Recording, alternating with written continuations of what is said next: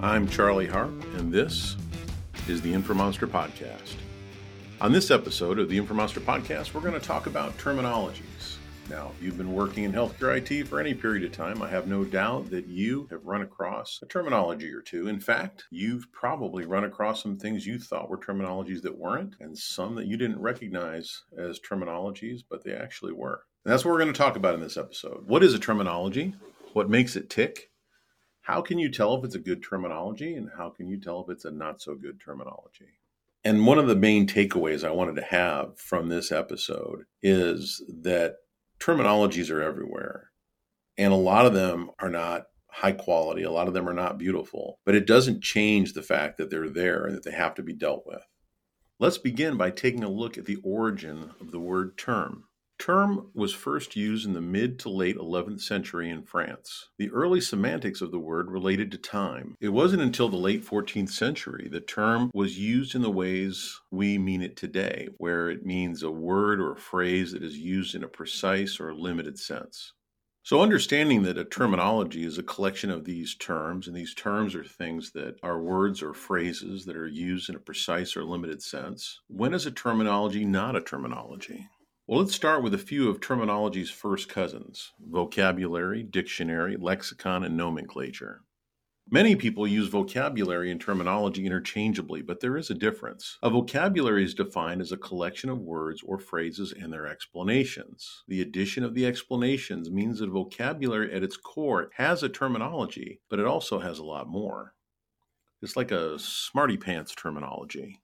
Similar to that is the definition of dictionary. It's almost identical to the definition of a vocabulary, except when it comes to the scale. For a dictionary is defined as a collection of all of the principal words of a language, their meanings, and other information concerning them. So you can think of a dictionary as a vocabulary on steroids. The next is lexicon. Lexicon literally breaks down into the meaning word, book. And it's typically a complete set of the meaningful units of a language and their meanings. For all intents and purposes, it's kind of synonymous with a dictionary. The last one on our list is nomenclature. A nomenclature, as the name implies, they're primarily concerned with the naming of things in a particular domain. There are nomenclatures for naming plants, organisms, planets, and in healthcare we have one called the Unified Code of Units of Measure, or UCUM. Nomenclature is essentially rules that guide the creation of terms within a given domain. So you can almost think of a nomenclature as something that could give birth to a terminology. Now that you're in the know, what should you do the next time someone around you uses one of these variants instead of saying the word terminology when they actually mean terminology? My advice is just let it go. Don't be that person. Just feel confident in your own expertise. And always keep in mind I'm no PhD in informatics, so there's always a chance that I and the whole internet could be wrong.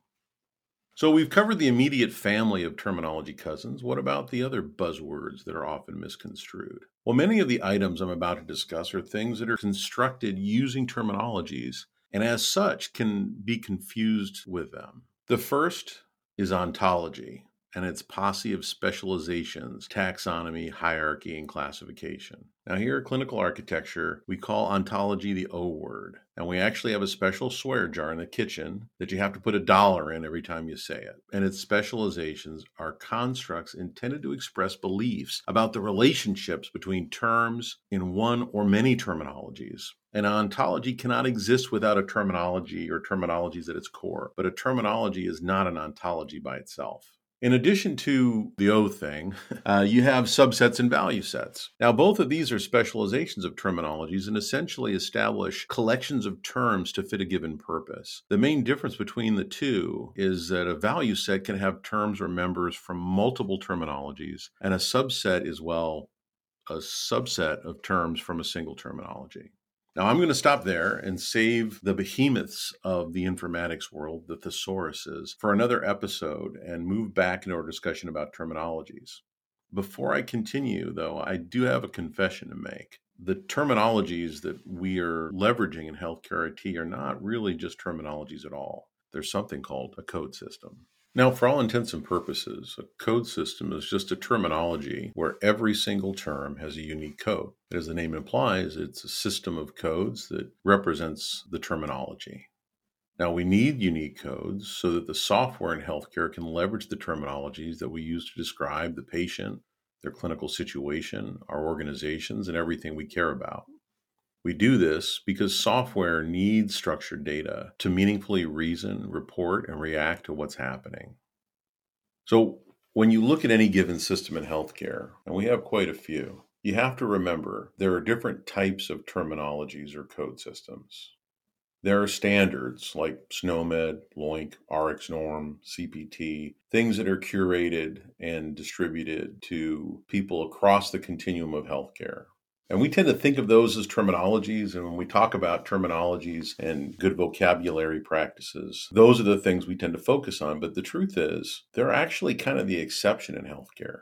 If you look at the systems that we've built, whether it's an EHR or a claims processing engine or an inpatient system, these systems all have tables upon tables of enumerated codes they call them dictionaries that they use to drive all kinds of processing. We need to interact with those too. We can't ignore those. Those are also terminologies. And I tend to think the difference between them is being we have deliberate terminologies where people sit in a room and contemplate the universe and they create concepts with representations and attributes. And then we have the data dictionaries, the tables, the pick lists that are created in these applications that are kind of accidental terminologies they're still terminologies.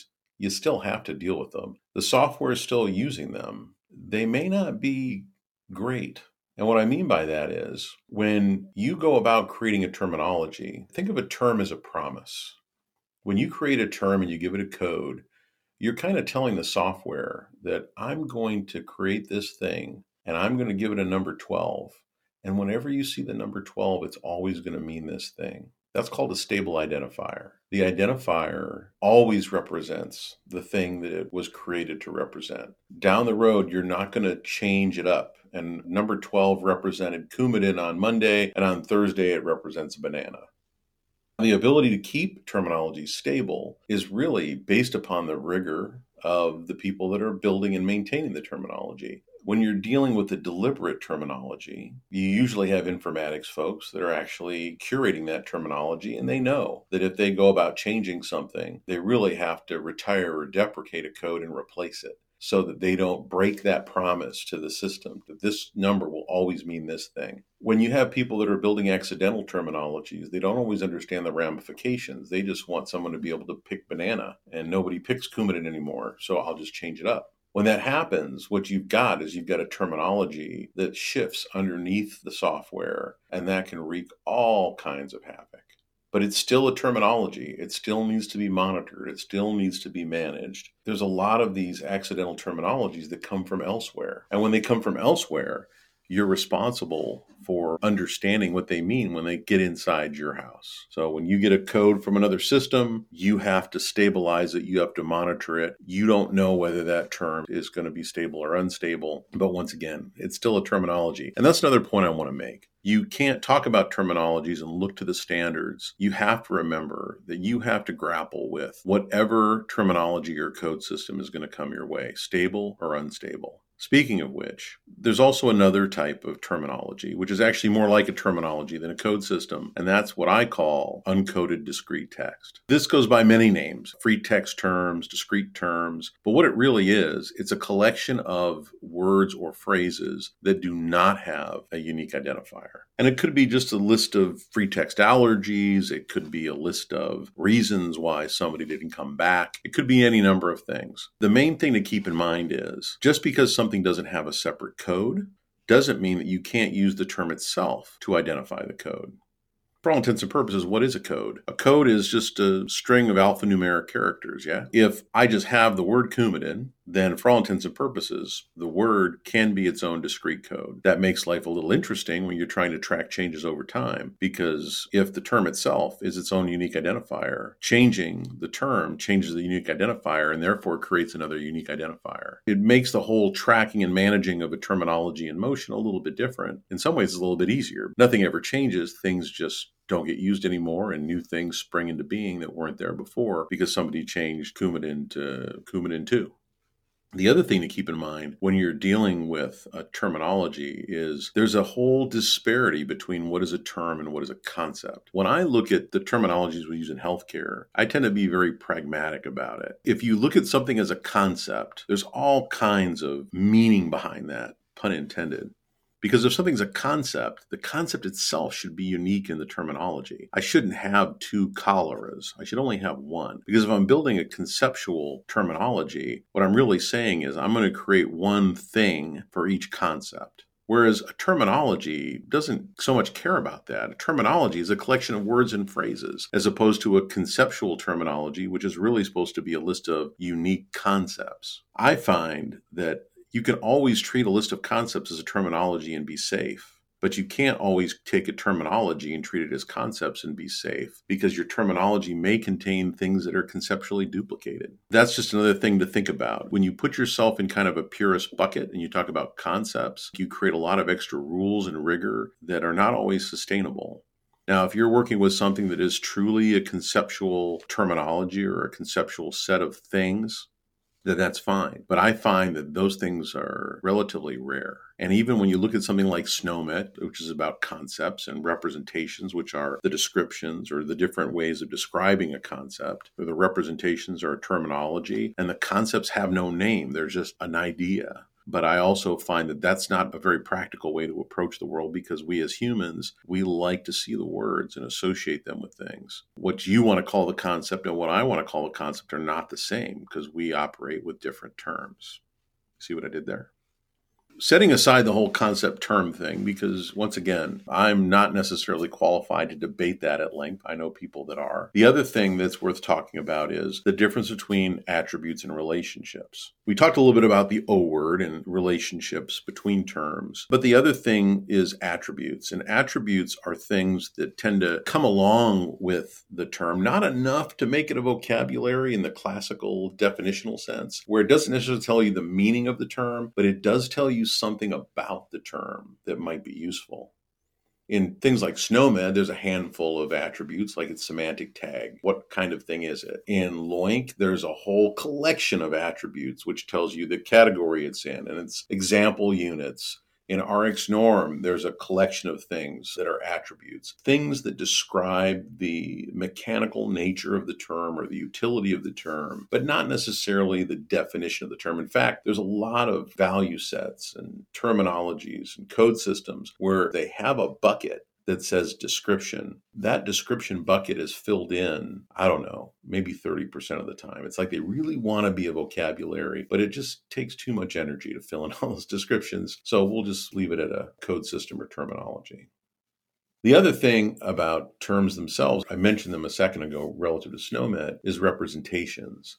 Representations are just words, variations on the word that describe it. We tend to call them aliases, but basically, they are other descriptions that mean the same thing. And those tend to go along with things that are conceptual in nature because a concept is kind of an abstraction. And on top of that abstract concept, I can give you a description that's the provider preferred description in English, the patient friendly description in Spanish, an alternate for Dutch, I can give you all kinds of representations that sit on top of that abstract notion. And what it really turns into is almost a linguistic thesaurus of sorts that basically says all these things are really describing this concept, and this concept has a unique identifier. The representations also have a unique identifier because software likes codes. Once again, those conceptual things are the exception. Most of the things that you're going to run into in the trenches of healthcare are terminologies. Some can be rough and tumble, some are accidental, some are actually very well maintained. Very few of them are pure.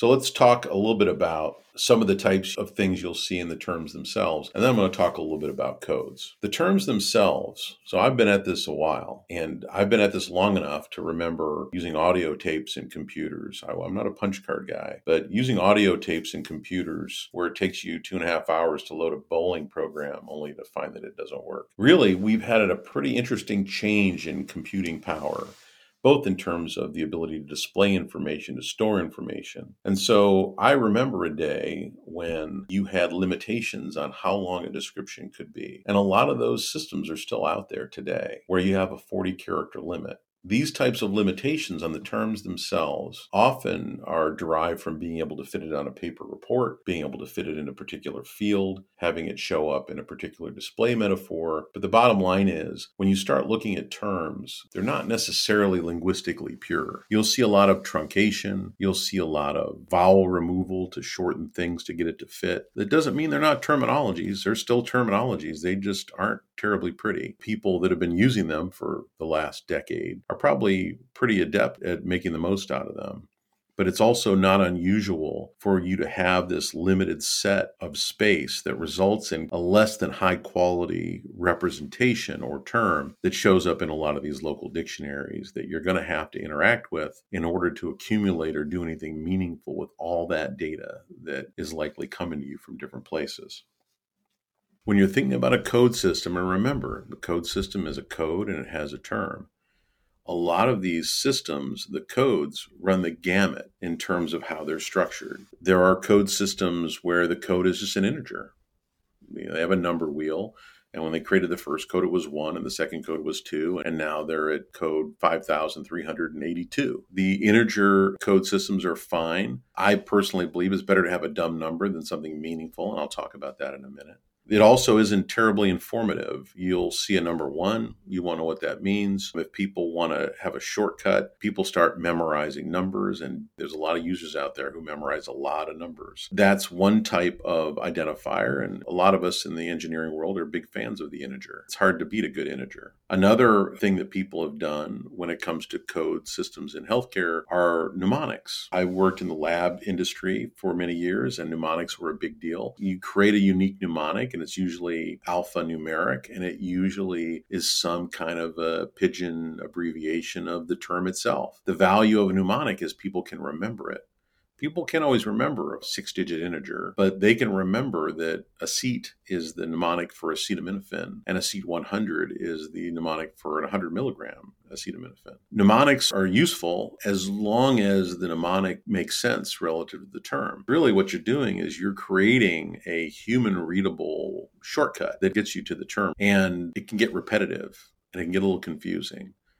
So it's one of those things that's been around for a long time. I know there's a lot of popular systems that use them, and I don't really have anything negative to say about them other than they're not really unique in the world. And sooner or later, we live in a world today where I should be able to do a search and find what I'm looking for without using a mnemonic to get to that shortcut.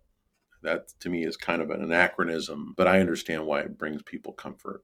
The next thing is a smart code or a hierarchical code. There's a whole collection of these. There's a lot of compendia that have these where like the first two bytes mean something, the second two bytes mean something, the third two bytes mean something. A good example of that is the NDC code. The NDC code in the drug world is an 11 digit identifier that starts out with a code that represents the essentially it used to be the manufacturer, the repackager, and then it has codes that identify the product, ultimately codes that identify the package size. Theoretically, if you see the code, you can understand what that thing is just by interpreting the code. ICD 10 PCS is like that. It's a series of two byte codes that indicate the things that describe the nature and the hierarchy of where the code is. The problem with these is you tend to have limits within two bytes. So you can run out of codes and then the wheels come off because now you're just making stuff up. When you run out of two byte combinations, you're winging it. You're creating extensions to that two byte segment. The other thing that happens is like with NDCs, manufacturer sells off a bunch of products. Well, guess what? That two byte code is now meaningless because it's not that manufacturer anymore. Smart codes are good and were especially good in the old days, and you would use segments of that smart code to create logic, to create reports and analytics, as opposed to creating a true hierarchy, a conceptual hierarchy. So, those are all things. The integers, mnemonics, smart codes are things that have been around for a long time. Today, we tend to use different things like universal resource names or URNs.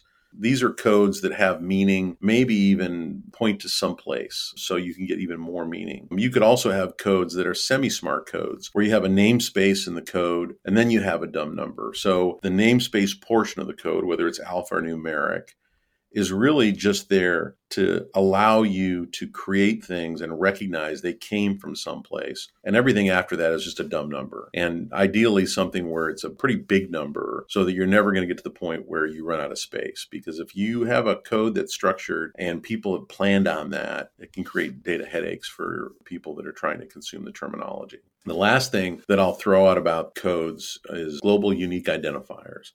Now, I'm a big fan of a global unique identifier. It's basically a code that is generated based upon the MAC address of the PC that's doing the generation and a timestamp and a bunch of other data. And the net result is you can create a code that is globally unique, hence the name Global Unique Identifier. And the benefit of that is if I create a code on my computer at 12 o'clock and you create a code on your computer, unlike code systems where I'm using integers or mnemonics, I never have to worry that you and I are going to create the same code. My code for my thing is unique globally, everywhere. Now, when you create a global unique identifier, it is a big, ugly, complex alphanumeric thing, a GUID. I know some pretty smart people, but I don't know how many people are memorizing GUIDs like they were mnemonics. It's one of those things where you really have to kind of break your brain around this idea that I'm going to remember that number. I'm going to remember that. If you're using GUIDs and you're doing testing, you're doing a lot of cut and pasting, you're not going to remember and type out that GUID anytime soon. Now, one of the things you can do with a proprietary or local terminology is you can improve it. You can seek to make it better, make it more descriptive. You can look to retire things that are no longer appropriate.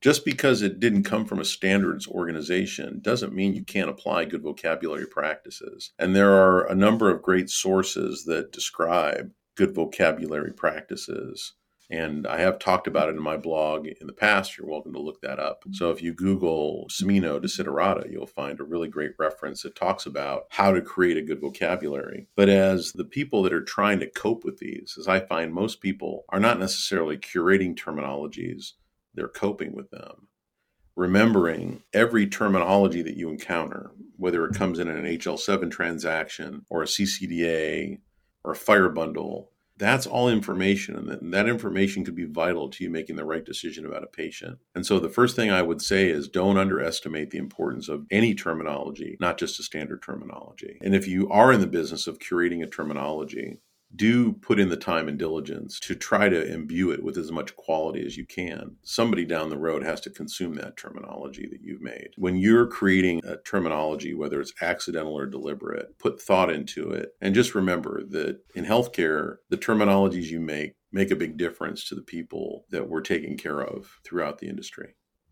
So that's all I've got on terminologies. I appreciate you listening and uh, look forward to talking to you again in a future episode of the Infomonster podcast. This is Charlie Harp saying thank you very much.